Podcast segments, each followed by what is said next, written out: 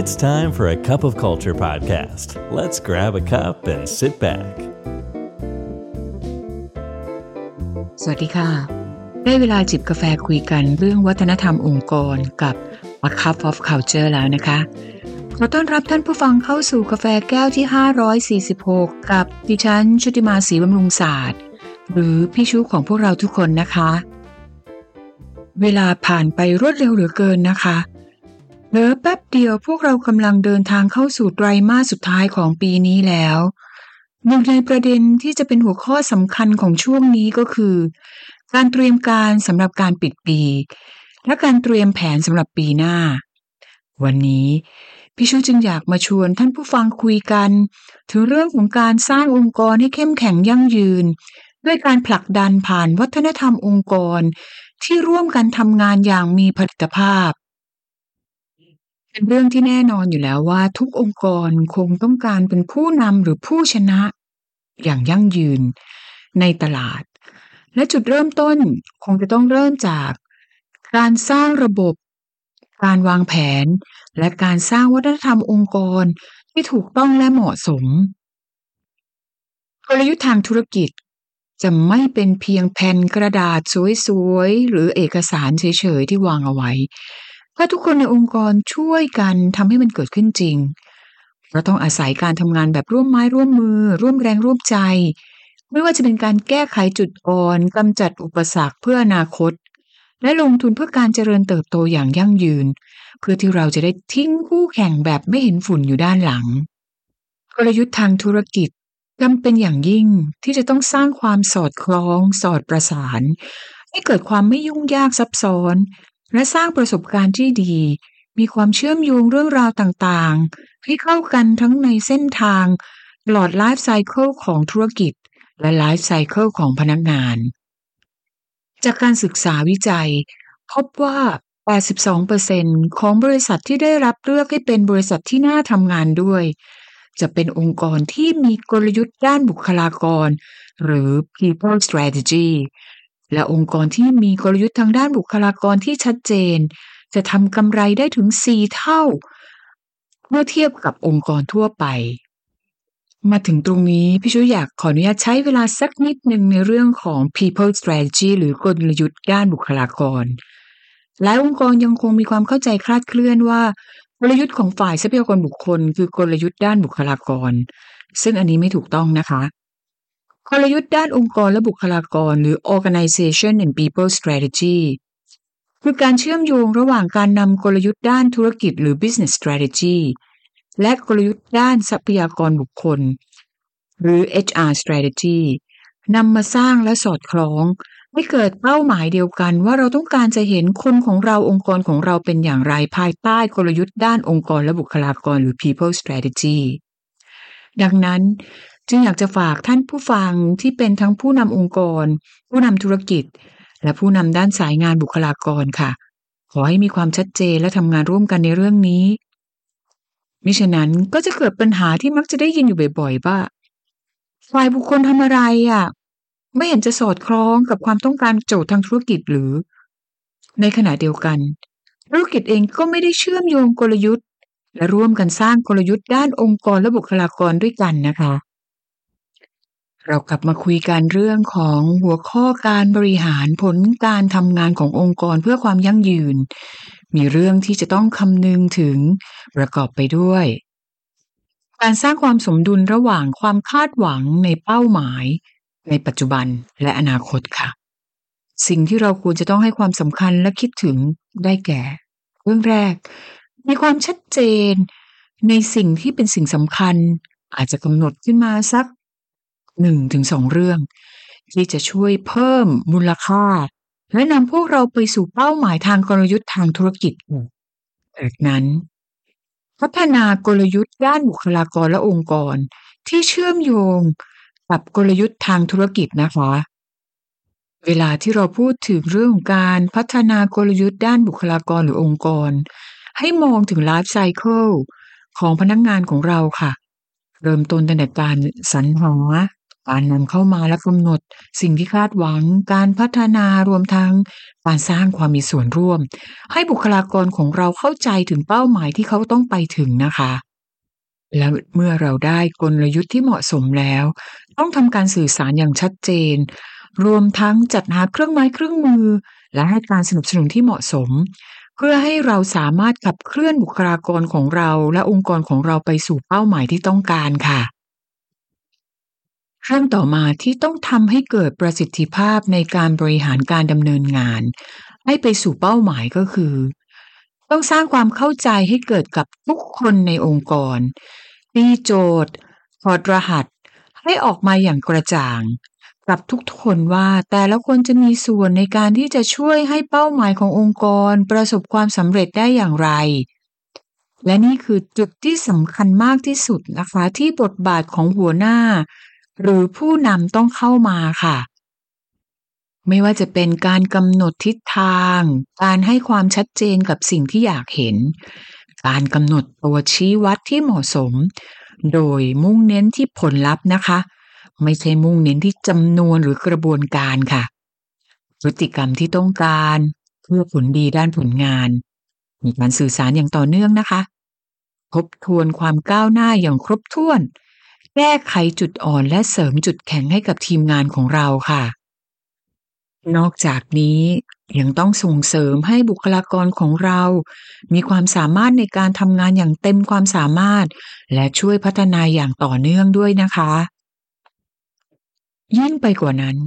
การส่งเสริมวัฒนธรรมของการให้มุมมอง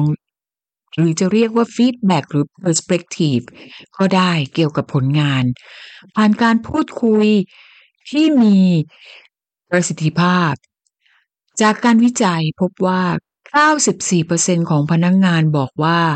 พวกเขาเห็นด้วยและอยากได้รับมุมมองจากหัวหน้างาน ไม่ว่ามุมมองนั้นจะดีหรือไม่ และควรเกิดขึ้นอย่างสม่ำเสมอ เพื่อให้พวกเขาสามารถที่จะ ปรับปรุง พัฒนาการทำงานของเขาได้อย่างเหมาะสม และพาองค์กรไปสู่เป้าหมายค่ะ เรื่องต่อมาคือการสร้างระบบการให้รางวัลที่ตอบโจทย์ทั้งบุคลากร และขณะเดียวกันสอดคล้องกับการลงทุนขององค์กรนะคะ ที่กล่าวมาเป็นเรื่องของกลไกต่างๆที่นำมาใช้ แต่สิ่งสำคัญที่สุดก็คือ การกำหนดให้เกิดความรับผิดชอบโดยตรงของผู้นำในการขับเคลื่อนการทำงาน การให้รางวัล รวมถึงการสร้างและพัฒนาบุคลากรค่ะการสร้างความเชื่อและความเข้าใจที่ถูกต้องเกี่ยวกับการบริหารจัดการผลการปฏิบัติงานจึงเป็นสิ่งสำคัญ เพื่อให้ลูกทีมของเราเข้าใจถึงประโยชน์สำหรับพนักงาน ในขณะเดียวกัน ประโยชน์สำหรับทีมงานและองค์กรค่ะ ดังนั้น การทำงานร่วมกันของหัวหน้างาน และฝ่ายทรัพยากรบุคคล จึงเป็นเรื่องที่จำเป็นนะคะ เพื่อให้กรอบความคิดใหม่ได้เกิดขึ้น รวมทั้งมีการบูรณาการกระบวนการในเรื่องต่างๆ ไปในเวลาเดียวกันค่ะนอกเหนือจากสิ่งที่เราได้พูดกันมาตั้งแต่ต้นนะคะ การสร้างองค์กรให้เกิดความยั่งยืนผ่านการบริหารการทำงานเนี่ย ยังมีประเด็นอีกมากมายค่ะ ไม่ว่าจะเป็นเรื่องของการสร้างความรู้สึกเป็นเจ้าของอาชีพของตัวเองหรือ ownership ต้องเน้นย้ำเรื่องของการพัฒนาตนเอง และความรับผิดชอบในสายอาชีพ เป็นสิ่งที่บุคลากรของพวกเราทุกคนต้องรับผิดชอบนะคะ ต้องรู้สึกเป็นเจ้าเข้าเจ้าของ ในขั้นตอนกระบวนการ และมีทัศนคติที่ถูกต้องค่ะ เกี่ยวกับการที่จะได้รับการประเมินผลการปฏิบัติงาน และไม่ได้คิดว่ามันเป็นเรื่องของการตำหนิ ในเชิงลบ และในส่วนนี้เนี่ยบทบาทที่สำคัญของหัวหน้างานจึงเข้ามา ในบริบทของการสื่อสารให้ชัดเจน รวมถึงการให้ความสำคัญ การให้เวลากับการพูดคุย ถึงความก้าวหน้าของลูกทีม อย่างมีเป้าหมายค่ะต้องบอกว่าการสื่อสารของหัวหน้างานเนี่ยควรจะย้ำเน้นให้เห็นถึงการพัฒนาความสามารถ ที่จะสามารถส่งมอบผลงานแบบต่อเนื่อง และมีความเข้มแข็ง มีความดี มีการพัฒนาแบบยั่งยืน และเป็นสิ่งที่หัวหน้าจะต้องตอกย้ำอย่างสม่ำเสมอค่ะ เพราะว่าไม่อย่างนั้นแล้วเนี่ย พนักงานของเราก็จะกลับไปทำงานในรูปแบบเดิมๆ เพราะว่าเขารู้สึกปลอดภัยแล้วก็สะดวกนะคะ เรื่องของการจัดสรรระบบการให้รางวัลการพัฒนา ว่ากันตรงๆแล้วหลาย ๆ ครั้งอะค่ะ การทำเรื่องต่างๆ เหล่านี้ถูกมองเหมือนเป็นเช็คลิสต์ของฝ่ายบุคคลนะคะ โดยเฉพาะอย่างยิ่งในเวลาที่ระบบหรือการกระทำหรือการปฏิบัติเนี่ยมันไม่ค่อยมีประสิทธิภาพในทางกลับกันนะคะ ถ้าเราทำมันอย่างมีประสิทธิภาพแล้ว มันจะเป็นการส่งสัญญาณเชิงบวกให้กับบุคลากรของเราเลยค่ะ ว่าการผลักดันเรื่องของผลการปฏิบัติงานและการพัฒนาเป็นหัวใจขององค์กรค่ะ แต่ก็อีกแล้วค่ะ ความพึงพอใจของแต่ละคนอาจจะมีความแตกต่าง ดังนั้นการทำให้เกิดความพึงพอใจไปซะทั้งหมด ดูอาจจะเป็นเรื่องที่เกินจริงไปสักนิดหนึ่งนะคะ และเป็นความท้าทายขององค์กร หัวหน้างานและฝ่ายบุคลากรค่ะ สิ่งที่เราอาจจะลองพิจารณาก็คือ ลองพิจารณาร่วมให้เห็นถึงโอกาสและความเชื่อมโยงในภาพที่กว้างขึ้นนะคะ เช่น เชื่อมโยงไปถึงเรื่องของการพัฒนาศักยภาพ การมีบทบาทที่สำคัญในองค์กร หรือการสร้างความก้าวหน้าในสายอาชีพในองค์กร นอกเหนือไปจากการพูดถึงแต่เรื่องของการให้รางวัลเพราะจากการสำรวจของบริษัทเมอร์เซอร์ในปีที่ผ่านมานะคะ พบว่าความคิดของพนักงงานเนี่ยได้มีการเปลี่ยนไป จากบริบทที่ว่าเราทำงานให้บริษัท กลายเป็นเราต้องการทำงานร่วมกันกับบริษัท หมายความว่า การเข้ามามีส่วนร่วมมากขึ้นในบริบทของการสร้างเป้าหมายสู่ความสำเร็จ การพัฒนาการวางแผนความก้าวหน้า รวมไปถึงการให้รางวัลที่สอดคล้องกับความสนใจนะคะ และอีกสิ่งหนึ่งที่เราไม่ควรมองข้ามเลยก็คือการใช้ระบบเทคโนโลยีต่างๆ ที่สะดวก ซึ่งจะเป็นส่วนสำคัญเช่นกันในการทำให้บุคลากรของเราสามารถเข้าถึงข้อมูลของตนเอง เห็นความคืบหน้า รวมถึงสามารถจัดการตนเองได้อย่างเหมาะสมค่ะหากเราสามารถทำให้ระบบการบริหารการทำงานขององค์กรเราเนี่ยสามารถเข้าถึงง่ายใช้ง่ายตอบโจทย์ การใช้งาน ก็จะช่วยให้งานเป็นไปตามเป้าหมาย อย่างเข้มข้นมากยิ่งขึ้นค่ะ รวมถึง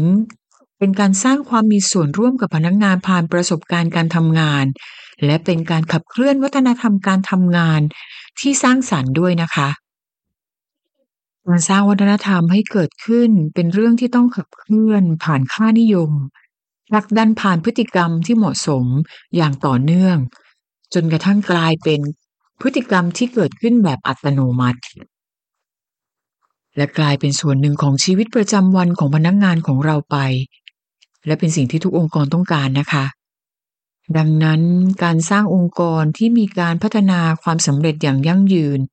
จึงไม่ได้จบอยู่ที่เพียงการสร้างกฎกติกา แต่มีองค์ประกอบมากมายค่ะ ที่สำคัญที่สุดก็คือ การร่วมไม้ร่วมมือกันของผู้นำ HR หัวหน้างาน เพื่อส่งผ่านความคาดหวังในพฤติกรรมที่ต้องการ ให้กลายเป็นวัฒนธรรมองค์กรแห่งการทำงานที่มีประสิทธิภาพค่ะเพราะไม่ว่าเราจะตั้งใจหรือไม่ก็ตาม วัฒนธรรมจะเกิดขึ้นแน่นอนทำไมเราไม่มาช่วยกันสร้างวัฒนธรรมองค์กรในแบบที่เราอยากเป็นกันล่ะคะกาแฟหมดแก้วซะแล้วค่ะสำหรับวันนี้ กลับมาติดตาม Cup of Culture แก้วต่อไปกับพี่ชูในครั้งหน้านะคะสำหรับวันนี้ สวัสดีค่ะ And that's today's Cup of Culture. See you again next time.